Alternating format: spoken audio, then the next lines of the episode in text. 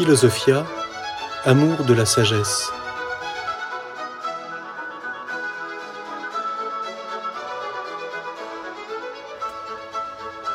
L'histoire de la philosophie.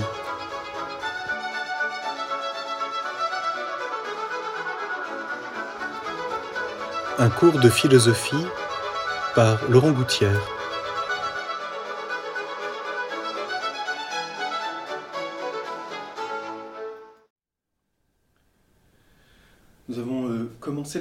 Fois aborder cet euh, immense monde, j'allais dire, qu'est la, la pensée de Platon, et en tout cas ce qu'il nous en reste dans les traces de ce cheminement qui a duré toute sa vie. Platon est bien quelqu'un qui s'est voué à la philosophie, comme il le dit, nous avons vu ça la dernière fois.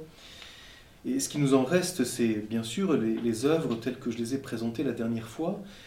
Et euh, ce qui est perdu, c'est tout ce qui a été euh, principalement son enseignement oral, dont il nous reste que quelques témoignages, notamment chez Aristote. Et, Platon lui-même a souligné, en particulier dans le Cratyle, mais pas seulement, je vais y venir de, dans un instant, que la parole est plus proche de la pensée que l'écriture. Et donc, euh, il y a une question à se poser qui me semble intéressante quand euh, on aborde Platon, c'est que représente euh, ce qu'il nous reste de son œuvre, c'est-à-dire l'œuvre écrite qui a été rédigée, euh, c'est quasiment euh, l'ensemble de ce qui nous reste, qui a été rédigé sous forme de ces fameux dialogues philosophiques. Je pourrais poser la question ainsi, quelle est cette forme littéraire, le dialogue, sous laquelle il a traduit sa pensée philosophique? Et ce qui est tout à fait intéressant et remarquable, c'est que Platon s'en est exprimé lui-même euh, dans euh, au moins deux grands textes qu'il vaut la peine de regarder de près et que je vous inviterai, si, si vous le pouvez, à, lire. Je ne peux ici, évidemment, ne, lire que quelques extraits. Le premier extrait que je vais essayer de vous, de vous commenter brièvement, c'est un extrait de la lettre 7 que nous avons déjà euh, évoqué la dernière fois, donc texte autobiographique, et puis surtout, juste après, j'évoquerai la fin du dialogue du Phèdre, qui est un des plus extraordinaires dialogues de Platon. Et ce texte se termine, ce dialogue se termine par le fameux mythe de Teute, qui est un, dieu égyptien, et dans lequel Platon, euh, à travers un mythe, nous rapporte l'invention de l'écriture. Et Platon dit très explicitement ce qu'il faut entendre par là. Donc je, voudrais m'arrêter là-dessus un instant parce que je pense tout à fait euh, que c'est tout à fait important, éclairant et, d'une certaine façon euh, tout à fait actuel. Donc d'abord dans la lettre 7, euh, Platon s'exprime de cette façon. C'est donc la lettre 7, euh, 341c. De moi du moins, il n'existe et il n'y aura certainement jamais aucun ouvrage sur de pareils sujets. Les sujets dont il s'agit, c'est euh, la philosophie. Il n'y a pas moyen en effet de les mettre en formule comme on le fait pour les autres sciences. Mais c'est quand on a longtemps fréquenté ces problèmes, quand on a vécu avec eux, que la vérité jaillit soudain dans l'âme comme la lumière jaillit de l'étincelle et ensuite croît d'elle-même. Sans doute, je sais bien que s'il les fallait exposer par écrit ou de vive voix, c'est moi qui le ferais le mieux mais je sais aussi que si l'exposé était défectueux, j'en souffrirais plus que personne. Si j'avais cru qu'on pût les écrire et les exprimer pour le peuple d'une manière suffisante, qu'aurais-je pu accomplir de plus beau dans ma vie que de manifester une doctrine si salutaire aux hommes et de mettre en pleine lumière pour tous la vraie nature des choses? Il y a une raison sérieuse, en effet, qui s'oppose à ce qu'on essaie d'écrire quoi que ce soit en pareille matière, une raison déjà souvent alléguée par moi, mais que je crois devoir répéter encore. Et un peu plus loin, aussi, qu'il s'agisse de ceux qui n'ont pas de penchant pour le juste et le beau et ne s'harmonisent pas avec ses vertus, si bien doués qu'ils puissent être par ailleurs pour apprendre et retenir, ou de ceux qui, possédant la parenté d'âme, sont rétifs à la science et dépourvus de mémoire, pas un d'entre eux n'apprendra jamais sur la vertu et le vice toute la vérité qu'il est possible de connaître. Il est nécessaire en effet d'apprendre les deux à la fois, le faux ainsi que le vrai de l'essence tout entière, au, prix de beaucoup de travail et de temps, comme je le disais au début. Ce n'est que lorsqu'on a péniblement frotté les uns contre les autres, noms, définitions, perception de la vue, impression des sens, quand on a discuté dans des discussions bienveillantes, où l'envie ne dicte ni les questions ni les réponses, que sur l'objet étudié vient luire la lumière de la sagesse et de l'intelligence avec toute l'intensité que peuvent supporter les forces humaines. C'est pourquoi tout homme sérieux se gardera bien de traiter par écrit des questions sérieuses et de livrer ainsi ses pensées à l'envie et à l'inintelligence de la foule. Il faut tirer de là cette simple conclusion. Quand nous voyons une composition écrite soit par un législateur sur les lois, soit par, tout autre sur n'importe quel sujet, disons-nous que l'auteur n'a point pris cela bien au sérieux s'il est sérieux lui-même, et que sa pensée reste enfermée dans la partie la plus précieuse de l'écrivain.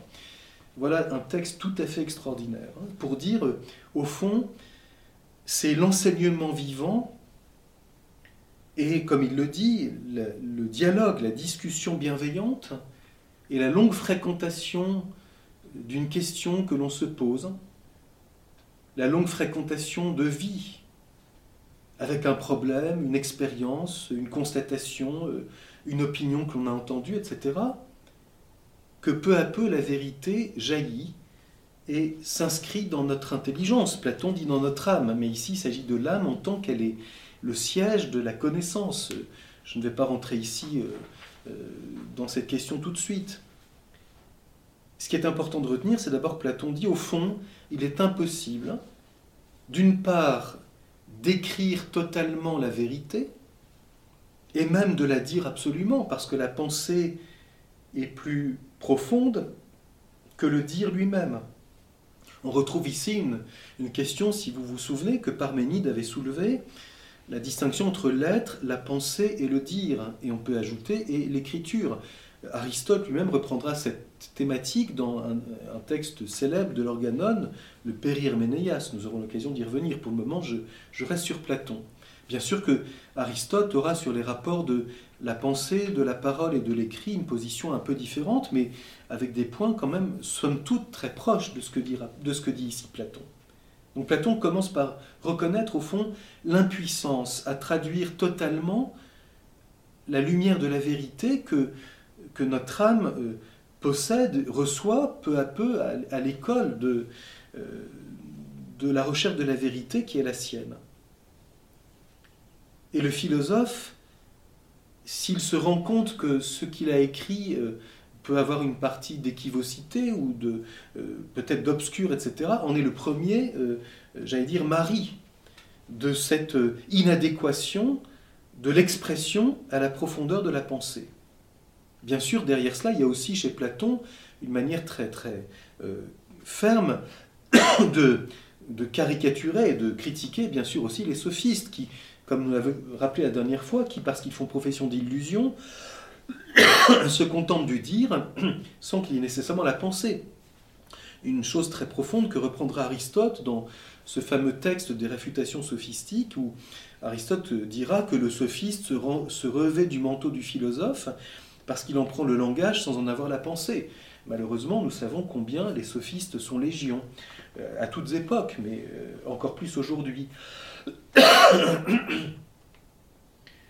Et puis Platon souligne enfin, aussi, nous, venons de le, lire, que, que finalement, si on accepte de décrire, on a euh, conscience qu'il y a là une part de, euh, de manque de sérieux, en ce sens que euh, on sait que ce que l'on pense reste pour une part inaccessible.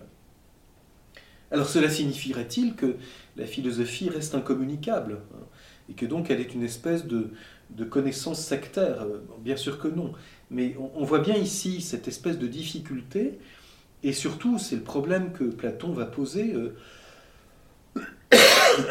pardon, tout au long de sa réflexion, la différence entre euh, la pensée et le dire qui peut euh, se se revêtir des atours de la rhétorique ou de la poésie. On sait Platon, que Platon critiquera aussi vigoureusement euh, la poésie homérique et, les textes d'Hésiode en disant que, dans la République en particulier, que notamment à l'égard des enfants, donc il s'agit toujours du problème de l'éducation, ces textes poétiques transmettent finalement de grands mensonges.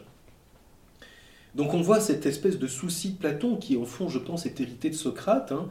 cette exigence de vérité qui, nous l'avons vu chez Socrate, et principalement dans l'ordre de l'agir, et qui, chez Platon, va traverser euh, tout au long de, son œuvre et de sa réflexion euh, l'ensemble de la réflexion philosophique. Le philosophe est celui qui cherche la vérité. Euh, la question sera ensuite, et c'est une, question qui sera soulevée par toute la philosophie, euh, quel est le, entre guillemets le critère, c'est-à-dire la mesure de la vérité. Alors Platon dira c'est finalement le, monde des idées, le ciel idéal. Bon, nous reviendrons sur ce point.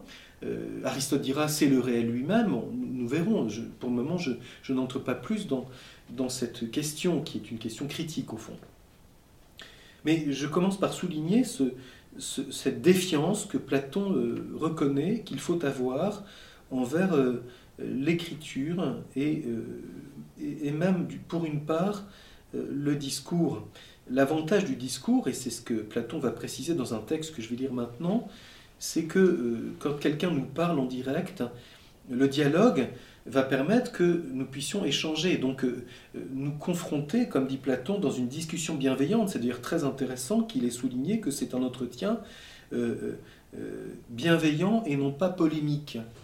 La dialectique pour Platon, c'est un dialogue, en l'occurrence entre le maître et le disciple, entre celui qui est plus avancé et celui qui l'est moins, le bien commun des deux étant la quête de la vérité, ce qu'au fond Platon a découvert en le pratiquant euh, à l'école de Socrate et en se laissant enseigner, interroger et, j'allais dire, provoquer à la vérité par Socrate. Et Platon lui-même, je pense, à l'Académie, a, a, maintenu cette forme de, d'enseignement la dialectique, c'est intéressant à, comprendre, elle, naît donc de quelque chose de vivant qui est finalement le dialogue. Hein. c'est bien ce que veut dire euh, dialégagne, littéralement c'est parler l'un avec l'autre. Legagne c'est le dire, dia c'est à travers, avec, donc parler avec. Et à travers le dialogue, à travers l'échange, apparaît, se fait jour peu à peu, dans la recherche commune, une vérité. Donc voilà le, premier point. Alors Platon le, précise ainsi dans un texte donc du Phèdre que je vais lire maintenant, qui est donc tiré de ce fameux mythe de Teute que j'évoquais euh, à l'instant. Donc peut-être je, je, souligne brièvement, cela peut éclairer d'ailleurs la nature du texte que je vais lire tout de suite. Euh, Platon, je vous l'ai dit la dernière fois, a séjourné en Égypte et en Égypte, il a notamment euh, euh, essayé de comprendre les mathématiques, l'astronomie, etc. Bon, il s'est aussi intéressé, et on, voit bien de quoi on parle quand on parle de l'Égypte et de l'écriture, à l'écriture. Et l'écriture euh, égyptienne est une écriture sous forme de symboles, hein, hiéroglyphiques. Bon. Et Platon rapporte au dieu Teut, qui est la transcription grecque du dieu égyptien Thoth, dont le symbole est l'ibis, l'oiseau noir et blanc, et qui correspond au dieu grec Hermès en réalité. Donc il y a Thoth, le dieu égyptien, Thoth, sa transcription grecque, et c'est devenu dans le panthéon grec le dieu Hermès, qui est euh, l'inventeur du calcul, euh, du jeu, du trick-track, etc. Donc dans tout aussi le, côté, euh, j'allais dire, pratique. Hein. Et, Platon rapporte dans ce mythe l'invention de l'écriture au dieu Hermès. Et donc, en plus, quand c'est dit sous forme d'un mythe, je reviendrai aussi là-dessus euh, peut-être la fois prochaine, le mythe chez Platon exprime le, sommet du savoir, c'est-à-dire que quand on est euh, au terme, dans bien des dialogues de Platon, et il sera intéressant de situer dans lesquels d'ailleurs justement, euh, quand d'une certaine façon l'enquête dialectique s'achève, très souvent, Platon, à partir du Ménon, en tout cas, le Ménon, le Gorgias, puis tous les dialogues de la maturité, quasiment dans chacun des dialogues, il y a un, voire quelquefois deux mythes, et Platon livre ainsi, euh, à travers un mythe, ce qu'il pense être le sommet du savoir que l'on peut exprimer. C'est un récit euh, qu'il présente souvent comme hérité d'une tradition, etc., et dans lequel il livre en fait quelque chose que le dialogue lui-même et la dialectique elle-même ne peut pas exprimer. On retrouve donc ce que je viens de dire, c'est comment se fait-il qu'on ne puisse pas totalement exprimer ce que l'on pense? Y a-t-il dans le mythe une possibilité de laisser entrevoir quelque chose que le dialogue euh, plus rationnel ne permet pas d'exprimer? Euh, En particulier dans le banquet aussi, cette question est très intéressante. Alors, voici ce que Platon dit dans, le Phèdre 275d, euh, c'est donc dans ce mythe, au cours de, cet échange dans lequel Socrate raconte ce mythe de Teute. Donc là, c'est Socrate qui parle, euh, c'est Platon qui parle euh, en faisant parler Socrate. Ce qu'il y a de terrible, en effet, je pense, dans l'écriture, c'est aussi Phèdre. Donc Phèdre, c'est celui à qui euh, Socrate s'adresse. Phèdre, dans le dialogue du Phèdre de, Platon, est un jeune qui est passionné de littérature et qui se promène avec Socrate aux portes d'Athènes et qui lui fait l'éloge d'un rhéteur et d'un poète qu'il est en train de lire. Et Socrate, euh, du coup, l'interroge sur la rhétorique, l'art de dire, l'art d'écrire. Bon, et donc ça se termine par ce mythe. Ce qu'il y a de terrible, en effet, je pense, dans l'écriture, c'est aussi, Phèdre, qu'elle est véritablement tant de ressemblance avec la peinture? On sait que Platon déteste la peinture parce qu'il considère que c'est un art qui donne un simulacre. Et de fait, vous voyez pourquoi j'évoquais l'importance de l'Égypte, parce que l'écriture égyptienne est bien quelque chose qui est dessiné. Ce n'est pas un alphabet, donc avec déjà une abstraction, euh, chaque lettre euh, étant composée permettant de, traduire euh, dans l'écriture un mot. Ici, c'est des symboles. Et de fait, les êtres qu'enfantent celle-ci font figure d'êtres vivants. Mais qu'on leur pose quelques questions, plein de dignité, ils se taisent. Donc si j'interroge un texte, le texte est muet, il ne répond pas. L'avantage du dialogue, c'est que quand j'interroge mon interlocuteur, il est capable de répondre. Donc, nous pouvons nous entraider pour progresser dans la pensée à travers le discours. Donc, la parole vient au secours de la précision de la pensée. L'écrit est un texte mort. Hein, c'est ce que Platon dit dans le Cratyle. La parole est vivante, le texte est mort. Ceci est très intéressant à bien noter. Parce que nous sommes aussi aujourd'hui dans un monde, on pourrait ajouter aujourd'hui, n'est-ce pas, tout l'aspect de l'image animée, le film ou euh, les fameux réseaux virtuels, et même aujourd'hui, ce qu'on appelle l'intelligence artificielle qui est capable de composer de toutes pièces des choses qu'on croit réelles et qui sont totalement fictives, et qui aujourd'hui deviennent indétectables. Hein.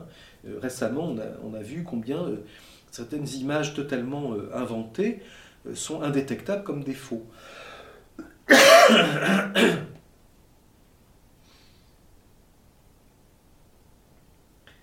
De fait, les êtres qu'enfante celle-ci, donc la peinture, font figure d'êtres vivants. Mais qu'on leur pose quelques questions pleines de dignité, ils se taisent. Il en est de même aussi pour les écrits. On croirait que de la pensée anime ce qu'ils disent, mais qu'on leur adresse la parole avec l'intention de s'éclairer sur un de leurs dires, c'est une chose unique qu'ils se contentent de signifier, la même toujours. Alors bien sûr, le texte a cette qualité qu'il fixe les choses. Et on ne peut pas falsifier un texte, ou si on le falsifie, c'est aussi très actuel, n'est-ce pas? Aujourd'hui, on veut réécrire des œuvres parce qu'elles ne font pas partie de la bonne bien-pensance, si je puis dire, contemporaine. Il faut réécrire des romans parce qu'ils ne sont pas favorables aux noirs ou aux femmes. Enfin, on est chez les fous. Donc Platon souligne, le texte a l'avantage, c'est qu'il dit toujours la même chose. Donc on peut se fixer, se, se rapporter à un texte. Mais de l'autre côté, la parole est quelque chose de vivant. Quand l'homme qui parle est toujours vivant, il est donc toujours possible de dialoguer. C'est très intéressant parce que c'est aujourd'hui aussi quelque chose qu'on ne veut plus entendre on ne veut plus du rapport, de la relation avec un maître. Et on va dire que cet homme, par sa parole, est, extrêmement dangereux parce qu'il est séduisant. On a dit ça du Christ lui-même. Il séduit la foule par sa parole. Aucun homme n'a parlé comme cet homme. Donc la demi-portion, la nullité intellectuelle qui ose dire que de tel homme ce qu'il dit est trop séduisant et que par conséquent euh, il ne faut pas l'écouter, c'est que cet homme n'a jamais discuté avec le maître qui enseigne, n'a jamais interrogé vraiment pour comprendre ce qui est dit et s'il ne comprend pas, interroger pour se faire préciser ce qui est dit, voire contester, dialoguer, apporter sa part. Donc on est devant, quand des gens disent ça, devant des demi-portions. Et de même, les gens qui lisent un écrit, c'est ce que nous allons voir, sans, jamais avoir écouté ni fait l'effort de comprendre la parole vivante du maître qui a par ailleurs laissé un écrit, interprètent quelque chose au niveau de leur intellect qui souvent se réduit à un demi, un quart, voire un millième de neurones. Alors que l'intelligence, quand quelqu'un a fréquenté un maître pendant 20 ans, 25 ans, 20 ans, Aristote a fréquenté Platon, 8 ans, 9 ans, 10 ans, Platon a fréquenté Socrate. Ils savent de quoi ils parlent. Ils ont dialogué avec un homme qui cherche la vérité.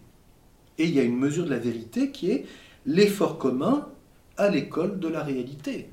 Donc celui qui conteste la pensée d'un maître signale simplement sa nullité intellectuelle, parce qu'il n'a pas fait l'effort de dialoguer, de faire son miel de ce qu'il peut prendre. J'ai toujours constaté que quelqu'un d'intelligent, quel que soit son, niveau intellectuel, comme on dit de façon pitoyable d'ailleurs, mais quelqu'un d'intelligent tire toujours parti de ce qui est, ce qui est dit, même s'il n'est pas d'accord. Aristote a toujours dit qu'il a écouté Platon 20 ans, qu'il n'a jamais été d'accord avec la théorie des idées, qu'il n'a jamais été d'accord avec sa vision politique. Cependant, Aristote a profité intensément de la pensée platonicienne. On ne peut pas comprendre Aristote si on n'a pas lu Platon, parce que beaucoup de choses d'Aristote viennent en fonction de Platon. Et comme, comme il l'a dit lui-même, même les erreurs nous servent car elles nous permettent d'avancer dans la recherche de la vérité. Donc le, petit roquet qui condamne un, géant intellectuel signale simplement le niveau ou la surface de son intelligence qui se réduit à un confetti. Donc voyons bien cela. Et Platon le dit, c'est ça qui est très beau. On croirait que de la pensée anime ce qu'ils disent, mais qu'on leur adresse la parole avec l'intention de s'éclairer sur un de leurs dires, c'est une chose unique qu'ils se contentent de signifier, la même toujours. Autre chose, quand une fois pour toutes il a été écrit, chaque discours s'en va rouler de droite et de gauche, indifféremment auprès de ceux qui s'y connaissent, et pareillement auprès de ceux dont ce n'est point l'affaire. Et il ne sait pas quels sont ceux à qui justement il doit ou non s'adresser que d'autre part, il s'élève à son sujet des voix discordantes, et qu'il soit injustement dédaigné. Il a toujours besoin de l'assistance de son Père. À lui seul, en effet, il n'est capable ni de se défendre, ni de s'assister lui-même. Et Phèdre répond Ton langage est encore un peu plus juste. C'est très très beau. Hein. Le danger d'un texte, dit aussi donc Platon ici dans, dans, ce, dans ce mythe de Teute, à la fin du dialogue du Phèdre, qui encore une fois est un des plus grands dialogues de l'œuvre de, de Platon, c'est que le texte peut être livré indifféremment à ceux qui sont capables d'en faire euh, quelque chose et à ceux qui n'y comprennent rien et vont dire n'importe quoi à son sujet. Et donc le texte dit Platon, et ça c'est très beau parce que c'est une question qui est toujours très actuelle, c'est la question de l'interprétation d'un texte, hein, de ce qu'on appelle classiquement l'herméneutique. Le texte a besoin de, de l'assistance de son père, c'est-à-dire de son auteur. Ce que Platon dit d'ailleurs sous une forme très belle, hein, l'écrivain est en quelque sorte le père du texte, c'est quelque chose de vivant, parce que c'est une traduction dans, dans l'écrit, avec les limites que nous venons voir de l'écriture, qui est que c'est fixé une fois pour toutes, bon, du moins une fois que l'œuvre, l'auteur estime qu'elle est achevée. Le texte, on a dit, j'ai mis le point final, je pense que c'est, ça peut être donné. D'ailleurs, tant que le texte n'est pas achevé, l'auteur le garde jalousement. Il ne veut pas qu'on divulgue quelque chose qui, est, qui n'est pas encore lisible, parce que ça ne représente pas euh, la pensée telle qu'il juge pouvoir l'exprimer le mieux possible. Une fois que le texte est écrit, il est livré comme une œuvre picturale. Le tableau est livré aux yeux de tous. Et on sait combien, euh, il suffit d'aller dans un musée, n'est-ce pas euh, La culture générale de la foule est somme toute assez relative. Hein, quand euh, une personne visite un musée de sculpture grecque et considère que ce qui est intéressant, c'est que ça nous apprend la mode vestimentaire de l'époque, on est devant un niveau de culture tout à fait basique. Hein. On est au niveau des souterrains du métro. C'est la même chose que la publicité des affiches, quoi. Alors que la sculpture n'est pas, le but n'est pas d'exprimer la mode vestimentaire. C'est d'exprimer quelque chose de l'âme à travers l'attitude et la présence du corps. On n'en est, pas du tout dans cette question. Donc on voit bien, l'interprétation peut se faire à des niveaux très différents. Malheureusement, livrait la métaphysique d'Aristote, l'éthique anicomaque d'Aristote, ou euh, le banquet de Platon à, des gens dont le niveau général humain se situe au niveau de leurs caleçons, c'est-à-dire euh, voilà, dans des choses très basiques, et eh bien évidemment, ils comprennent les choses de façon très basique. Alors que Aristote veut dire tout autre chose. Donc on voit que d'une part l'auteur, d'autre part le lecteur du texte, l'interprète par conséquent, vont comprendre l'écrit à la lumière de l'intelligence qu'ils ont de la réalité dont on parle. En ce sens, l'écrit est un support, et c'est ce que Platon rappellera. Il dira que ce n'est pas quelque chose qu'il peut apprendre par lui-même, et que quelqu'un peut lire un texte, mais s'il n'a jamais réfléchi, ça ne lui sert quasiment à rien. Il dira donc que le texte, et je dis ça pourquoi? Pour qu'on comprenne bien que quelle place Platon accorde-t-il au dialogue, qui est ce qui nous reste de son œuvre.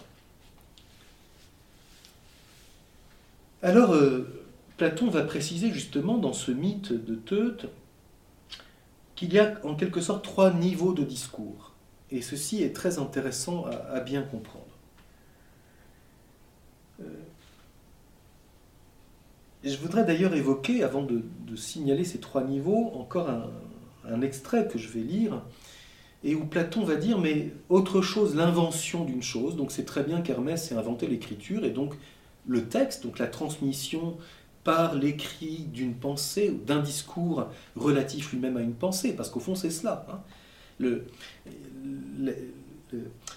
La logique, si je puis dire, est de la pensée à la parole et de la parole à l'écriture. On parle d'une langue maternelle, pas d'une écriture maternelle.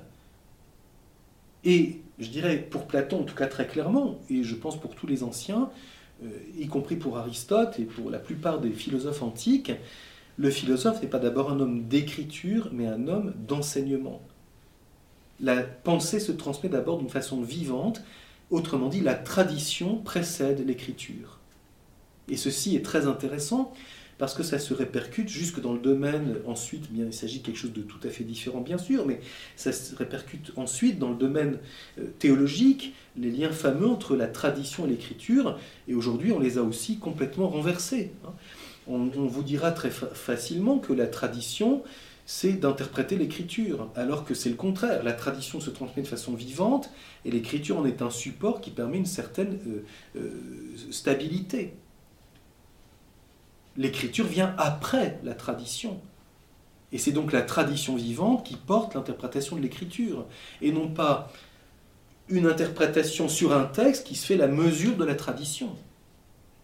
C'est l'erreur ou la confusion entre la théologie contemplative et l'exégèse scientifique historico-critique, qui prétend interpréter un texte en fonction de son contexte historico-critique. Alors que ce que souligne Platon et qui est très beau, le texte a besoin d'abord de l'assistance de son père. Et quand l'auteur n'est plus vivant, alors, eh bien, il y a ses disciples qui sont capables de transmettre la pensée vivante dont l'écrit qui reste est un témoignage utilisable, ce qu'on appellera un maître mort. Le maître demeure vivant dans la tradition dont il est la source et qui se transmet d'une façon vivante. Évidemment, il vaut mieux avoir dans ces conditions des disciples qui soient à la taille, si possible, intellectuelle de leur maître, voire, comme le pensaient les anciens, capables de le dépasser. quelquefois, il y a malheureusement, c'est ce qu'on appelle l'école, hein, l'académisme, il y a des petits disciples, des petits prophètes, hein, qui répètent une petite partie de la grande pensée du grand maître. Alors ça donne l'école, l'académisme, et on sait combien, notamment si on pense dans le domaine de l'art, on voit très bien ça dans les musées. On voit le grand et puis on voit les petits, les, les sequences, hein, ceux qui suivent. Alors très bien, euh, ils répètent quelquefois, mais ils répètent quelquefois comme des perroquets, l'oiseau qui prétend parler. C'est intéressant. Le sophiste, c'est un perroquet. Il, il répète le discours, mais il ne sait pas ce qui est à la source, parce qu'il ne l'a pas rejoint. Au fond, un disciple ne peut pas répéter il reprend les choses et poursuit dans l'esprit de celui qui l'a éveillé à la recherche de la vérité. On voit donc déjà chez Platon cette chose magnifique, hein, de l'importance de la transmission vivante. Alors, ce qui est intéressant, c'est que Platon, dans le mythe du Teute, euh, souligne aussi qu'il y a donc l'invention de l'écrit, et puis ensuite il y a l'usage qu'on va en faire. Et là, Platon, évidemment, c'est un peu euh, déjà ce qu'on voit dans la République, c'est qu'il va appartenir pour lui à l'autorité euh, du roi de juger de ce qui est bon ou pas. Voilà des choses aussi tout à fait intéressantes, n'est-ce pas, dont on, a vu des conséquences de façon très très très loin, prolongée dans l'histoire, jusque dans les époques récentes, n'est-ce pas hein. Euh, de l'importance d'un écrit et de la manière dont on limite sa diffusion. Ce qu'on appelle la censure. Hein, ou l'Inquisition, l'index. Il n'est pas bon pour la paroissienne de lire ce livre, et donc on en interdit la lecture. C'est l'autorité qui s'arroge un droit sur la diffusion de l'écrit. C'est très intéressant. C'est dans le mythe de Teut chez Platon. Je vous lis ce texte. J'ai entendu conter que vécut du côté de Nocratis en Égypte une des vieilles divinités de là-bas, celle dont l'emblème sacré est l'oiseau qu'ils appellent, tu le sais, l'ibis, et que le nom du dieu lui-même était Teut. C'est lui donc le premier qui découvrit la science du nombre avec le calcul, la géométrie et l'astronomie, aussi le tric-trac et les. Enfin, sache-le, les caractères de l'écriture. Donc ce dieu égyptien, Thoth, qui devient Teut pour les Grecs, c'est le même qu'Hermès. Et d'autre part, en ce temps-là, régnait sur l'Égypte entière Tammuz, dont la résidence était cette grande cité du haut pays que les Grecs nomment Thèbes d'Égypte, et dont le dieu est appelé par eux Amon. C'est très intéressant parce que Amon, c'est ce qui viendra Ra, c'est le dieu du soleil, hein, donc le dieu euh, qui est au sommet du panthéon égyptien. Teut étant venu le trouver, lui fit montre de César, de César, hein, des arts qu'il a inventés. Il faut, lui déclara-t-il, les communiquer au reste des Égyptiens. Mais l'autre, donc le roi, lui demanda quelle pouvait être l'utilité de chacun d'eux. Et sur ces explications, selon qu'il les jugeait bien ou mal fondées, il prononçait tantôt le blâme, tantôt l'éloge. Nombreuses furent donc les réflexions dont, au sujet de Chakar, Tammuz fit, dit-on, Teut dans l'un et l'autre sens. On n'en finirait plus d'en dire le détail. Donc la question est très belle, c'est hein, la distinction entre l'invention d'une technique, d'un art, et son usage. Est-il utile aux hommes Est-il bon pour eux? Cette question est tout à fait intéressante. C'est les rapports entre la technique et la morale, l'éthique.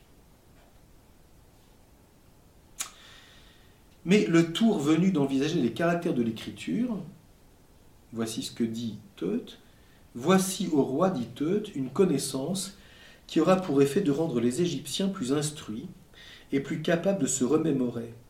Mémoire aussi bien qu'instruction ont trouvé leur remède.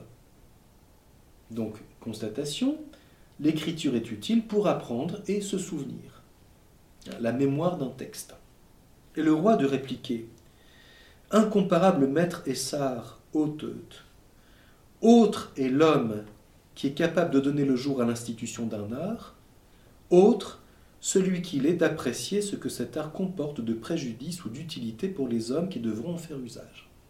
Autre, autre est l'homme compétent techniquement, qui a inventé l'écriture, Super, tu as inventé ça, c'est parfait. Autre, celui qui juge de son utilité et de son usage pour les hommes. À cette heure, voici qu'en ta qualité de père des caractères de l'écriture, tu leur as par complaisance pour eux attribué tout le contraire de leurs véritables effets.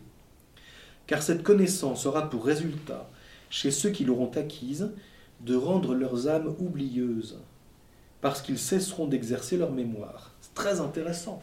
Le passage de la tradition orale de ces peuples, qui ça existe encore aujourd'hui, hein, de ces civilisations où la tradition est orale, et on voit des peuples qui ont des gens qui ont des mémoires, c'est le cas de le dire, immémoriales, hein, qui sont capables de mémoriser les choses de façon étonnante. Euh, aujourd'hui, les professeurs, les instituteurs constatent ça. Hein, quand on dit que dans les grandes métropoles occidentales aujourd'hui, un enfant a en moyenne 7 minutes de capacité d'attention et qu'il y a une capacité de mémorisation extrêmement faible. Et que même les enfants n'entendent même pas ce que l'on dit, parce qu'ils sont tellement polarisés par les images et les écrans qu'ils ne sont plus, quasiment plus capables d'une quelconque mémoire euh, vivante. Quand on va en Afrique, on peut parler pendant deux heures à des enfants, ils vous disent exactement ce que l'on a dit. Donc la mémorisation et la parole. Donc euh, le roi, dit attention, Le danger de l'écriture, c'est qu'on va perdre la tradition orale. Donc le caractère vivant de la transmission. Mettant en effet leur confiance dans l'écrit, c'est du dehors, grâce à des empreintes étrangères, non du dedans, et grâce à eux-mêmes qu'ils se remémoreront les choses. Donc, le livre, l'écriture est un support. Ce n'est donc pas pour la mémoire, c'est pour la remémoration que tu, as découvert un remède. Ça, c'est très intéressant. Donc, c'est un secours, mais ça ne peut pas remplacer le côté vivant de la transmission d'un discours.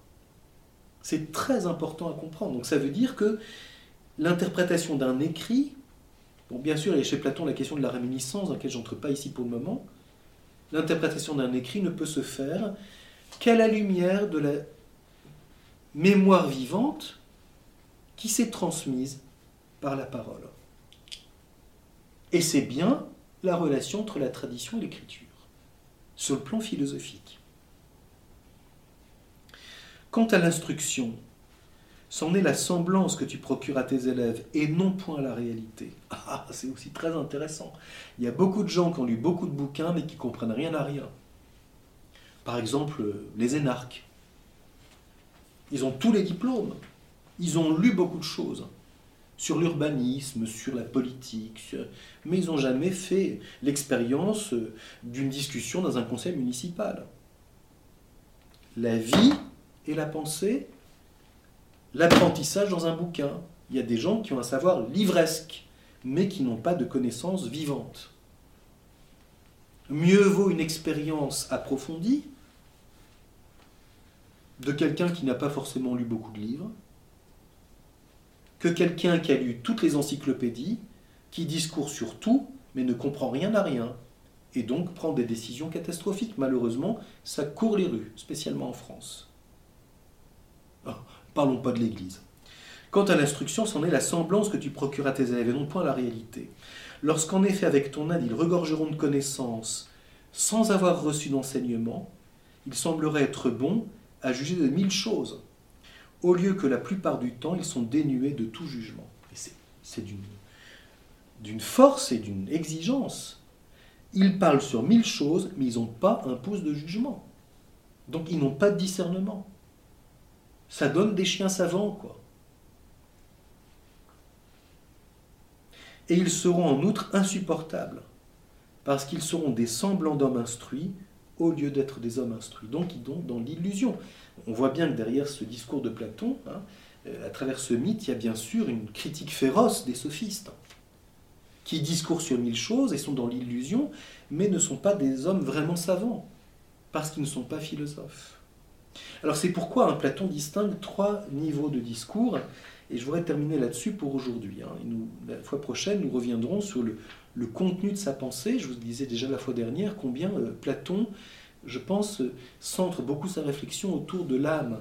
Et euh, développons ça la fois prochaine. Donc je termine par ces trois niveaux de discours qui me semblent tout à fait euh, intéressants. Le premier discours pour Platon, c'est justement celui de l'orateur, hein, ou du sophiste, du rhéteur. C'est ce qu'il appelle le discours du faux semblant. Dans le Gorgias, il appelle ça la mauvaise cuisine. Et euh, on peut dire c'est la veine rhétorique.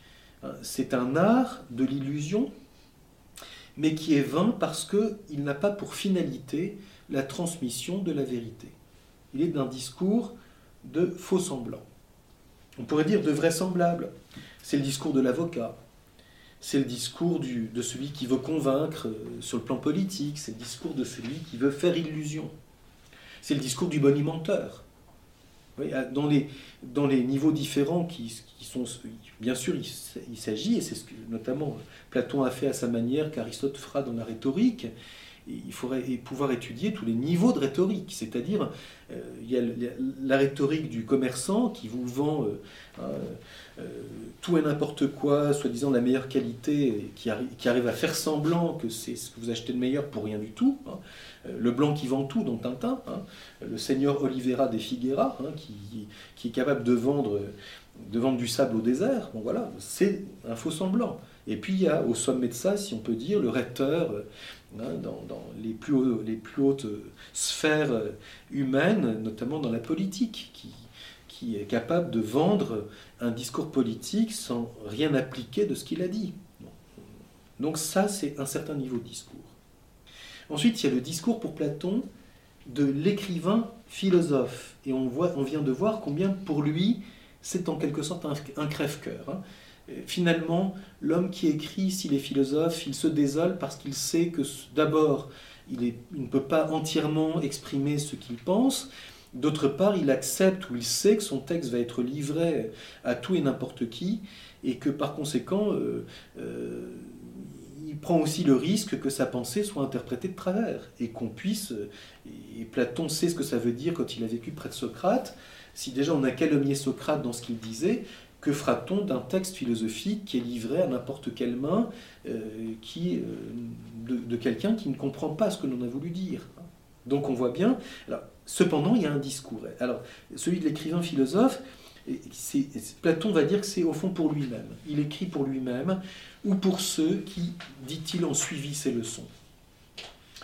Et il dit que c'est un discours d'imitation qui imite le discours de vérité, ce, quoi nous allons venir tout de suite. Donc, et c'est justement là que se situent les dialogues philosophiques pour Platon, ce qui est son œuvre. Les dialogues c'est le discours de l'écrivain philosophe. Donc Platon, je ne crois pas que ce soit seulement un artifice littéraire, c'est qu'il prend le dialogue comme ce qui imite le mieux pour lui le discours de vérité, qui est le dialogue vivant, ça je vais venir tout de suite. Le, le dialogue mis par écrit, c'est au fond l'écriture philosophique pour Platon la moins inadéquate, que le philosophe écrit comme un reflet de sa recherche dans le dialogue et comme euh, une trace pour ceux qui ont suivi ces leçons de ce qui a été recherché ensemble et enseigné sous la forme du dialogue. Donc on voit que chez Platon, la dialectique n'est pas seulement une méthode, bien que ce soit ça aussi, mais c'est une méthode au sens d'un chemin réel que l'on a parcouru ensemble euh, en cherchant la vérité à travers un dialogue. Et le dialogue écrit est ce qui reflète, exprime, transmet ce discours. Et le troisième niveau, c'est justement le discours de vérité qui lui demeure oral. C'est le maître et le disciple dans l'entretien philosophique, dans la dialectique, ce que Platon appelle la dialectique, c'est-à-dire ce dialogue, cet itinéraire parcouru de conserve, euh, dans un dialogue qui est à la fois bienveillant et exigeant, ce qui d'ailleurs va ensemble, car la bienveillance sans exigence, euh, c'est de la confiserie, et l'exigence sans la bienveillance, c'est de la dureté. Donc euh, d'être à la fois bienveillant, parce que c'est la personne qu'on regarde et la vérité que l'on cherche, mais exigeant parce que justement la personne, chacun, chacun des deux est digne de la vérité, ça va ensemble.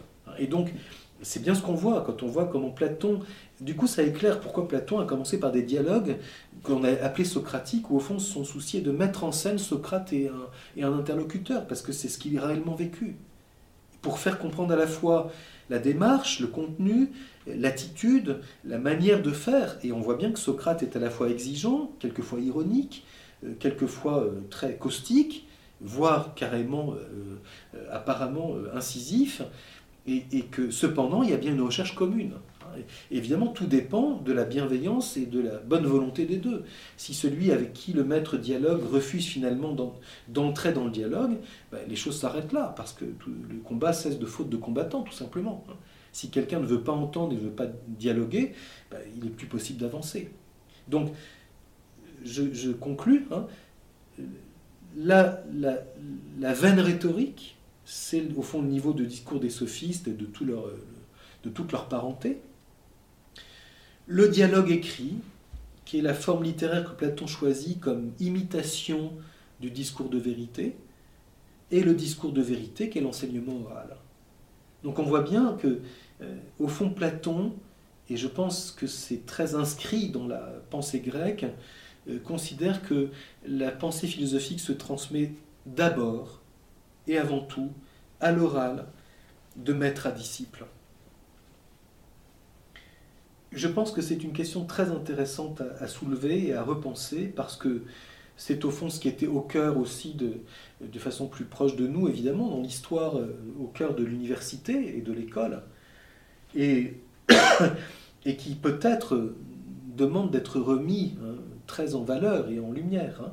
La place de l'enseignement d'un maître qui ne se contente pas d'être un simple professeur qui donne une matière euh, et puis va cultiver ailleurs ses petits pois, mais qui transmet quelque chose de vivant, qui est la recherche active de la vérité. Ce qui ne peut se faire que dans la bienveillance et une coopération en vue du même bien qui est la quête de ce qui est vrai. Alors nous, la fois prochaine, hein, nous en viendrons un peu plus. Bien sûr, on ne peut pas tout parcourir en, quelques cours de l'œuvre de Platon, mais nous aborderons brièvement euh, deux ou trois thèmes majeurs de la pensée platonicienne, euh, ce que je pense être le plus au cœur de sa pensée, pour que ça nous donne surtout le goût hein, de, lire justement ces discours de l'écrivain philosophe que sont les dialogues platoniciens, et que nous puissions, euh, en étant nous-mêmes des philosophes, cherchant la vérité, euh, dialoguer avec lui à travers l'écrit, hein, comme une façon de nous remémorer quelque chose de notre propre recherche de la vérité.